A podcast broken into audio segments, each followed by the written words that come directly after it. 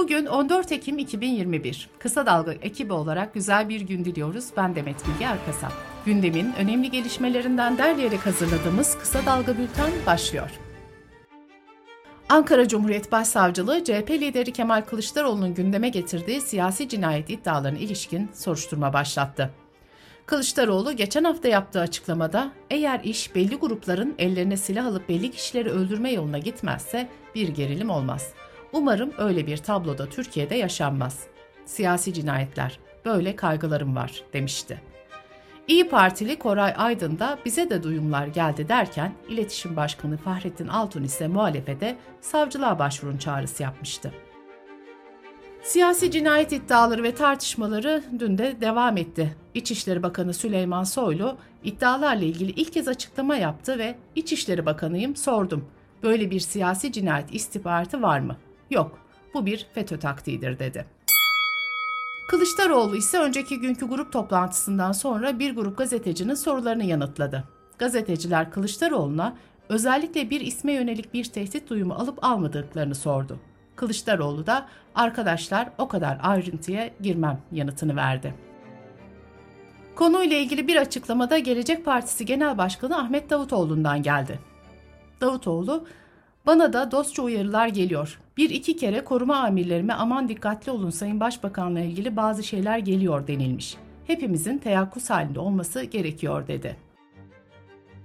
İyi Parti Genel Başkanı Meral Akşener partisinin grup toplantısında Cumhurbaşkanı Erdoğan'ı hedef aldı. Akşener, ortaklarınla sürdürdüğünüz sefaya son verip hizmet nasıl yapılırmış, ülke nasıl yönetilirmiş cümle aleme göstermeye geliyoruz. Sıkı dur Sayın Erdoğan, Başbakan geliyor açıklamasını yaptı.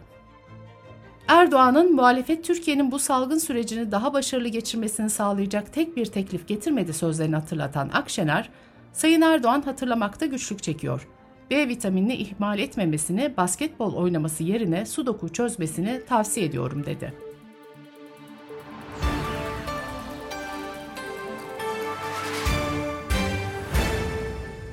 AKP'nin oyunu %31.9 gösteren son anketi iktidarın tepkisini çeken ORC araştırmanın genel müdürü Mehmet Pösteki, kamuoyu araştırmaları iyi durumdayken hiç tepki göstermeyen yöneticiler son dönemde rakamlar medyada geniş yer bulduğunda karalama kampanyalarına başlıyorlar.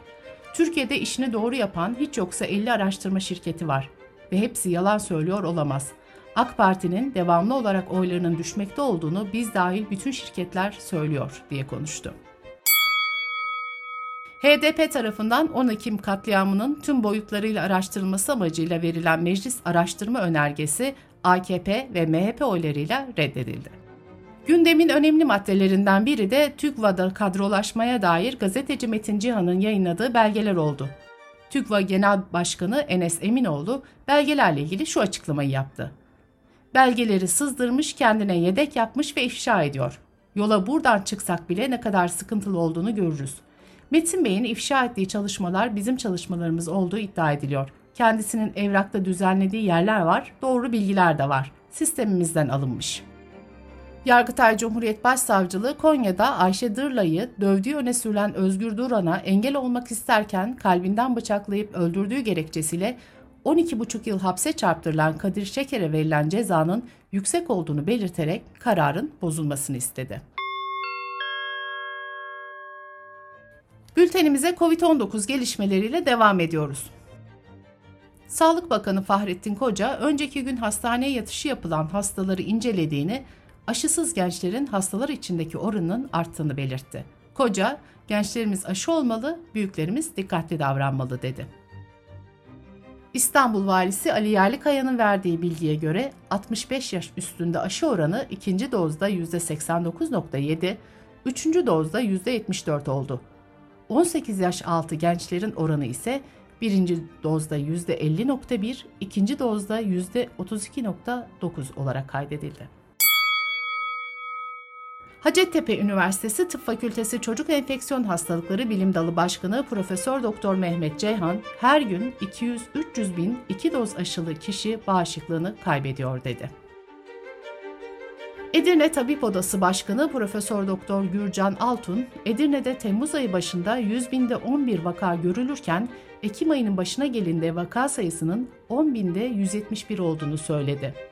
Altun, yani Edirne'de vaka sayısı Temmuz ayının başından beri 3 aylık süre içerisinde 15.5 kat artmış dedi. İzlanda kalp iltihabı riski nedeniyle ABD'li ilaç firması Moderna'nın aşısının kullanımını askıya aldı. İzlanda'dan önce İsveç ve Finlandiya'da 30 yaş altı kişiler için aşının kullanımı askıya alınmıştı. Danimarka ve Norveç ise 18 yaşın altındaki herkes için Moderna aşısının kullanımını tamamen yasaklamıştı. Sırada ekonomi haberleri var. Enerji ve Tabi Kaynaklar Bakanı Fatih Dönmez, Avrupa'da enerji fiyatlarının rekor kırdığını, tedarik sorununun daha da kötüleşeceğine yönelik öngörüler bulunduğunu söyledi. Bakan Dönmez, kış aylarında artacak gaz talebinin karşılanması için ek kaynak görüşmelerimiz sürüyor. Doğal gaz ihtiyacımızın bu sene yaklaşık %20 artmasını öngörüyoruz. Enerji fiyatlarının vatandaşımıza en az seviyede yansıması için elimizden gelen bütün çabayı ortaya koyuyoruz diye konuştu. CHP Genel Başkan Yardımcısı Ahmet Akın ise Bakan Dönmez'e şu çağrıda bulundu. Zam yapacağız, yolunu arıyoruz demek mi istiyorsunuz? Maliyetleri en az şekilde yansıtacağız demek bile zam habercisidir. Açık açık söyleyin Sayın Bakan. Doğalgaza, elektriğe zam mı yapacaksınız? Hazine ve Maliye Bakanlığı döviz bürolarının çalışma düzeni ilişkin yönetmelikte değişiklikler yaptı. Döviz büroları müşterinin kimlik ve vergi numarasını, işlem tarihini, saatini ve döviz miktarını gösterecek şekilde ayrı bir hesaba veya deftere kayıt etmek zorunda olacak. Bürolar müşterinin kimlik bilgilerini kayıt altına alacak.